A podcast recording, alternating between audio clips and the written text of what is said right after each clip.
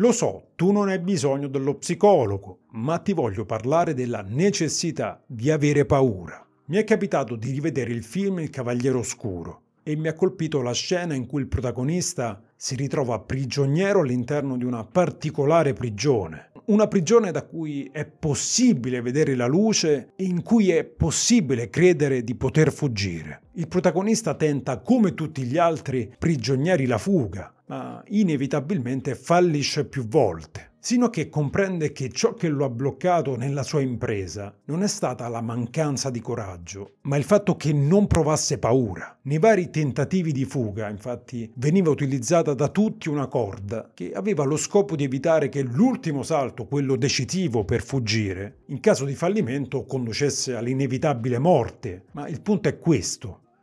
Come puoi fare un salto al di sopra di quelle che credi essere le tue possibilità, andando oltre i tuoi limiti se non senti la paura che ti assale, che ti porta realmente a contatto con i tuoi limiti. Solo tagliando quella corda, sapendo che non ci sarà una caduta dolce, puoi scoprire realmente il tuo potenziale, quello che non puoi arrivare a scoprire con la sola parte razionale, ma in cui è necessario il contributo della parte più primitiva, quella guidata dalle emozioni.